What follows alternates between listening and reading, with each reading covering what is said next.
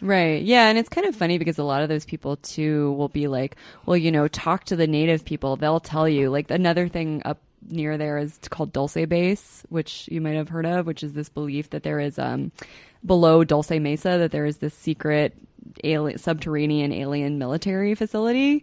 And so like somebody was talking to me about it who was a white person and was like, you know, you have to ask the Navajo, they'll tell you, they'll tell you that they've seen it, they'll tell you that they're fighting the ant people and I'm like, well, actually know quite a few Navajo people and they're not actually fucking talking to me about that at all. They're talking about people destroying their fucking land mm-hmm. and, you know, like laying claim to it, which is just another, it's frankly just another like weirder manifestation of manifest destiny shit. Mm-hmm. It's just being like, well, now this is ours to do our weird fucked up research on. Yeah. Yeah, taking their myths too, and Yeah. and literally making it like they closed this road that the local people Right. used every day, Right. and just making their lives harder to investigate this stuff. and there are almost certainly like artifacts, burial grounds, whatever, like on you know those stretches of land that would be like of use or or literal sacred sites, you know. And yeah, instead it's just getting trampled over by a bunch of idiot alien hunters. So yeah, I feel like this is going to be a big theme on the Proletkult is talking shit on Bigelow and DeLonge.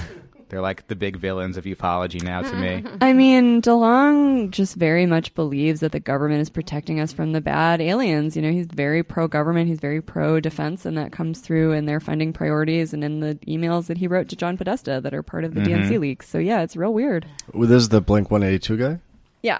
hmm Ex Blink One Eighty Two guy, yeah. Yeah, who now runs an organization called To the Stars. Which so is, he's like all the bad parts of conspiracy theories and none of the good mistrust of the government parts.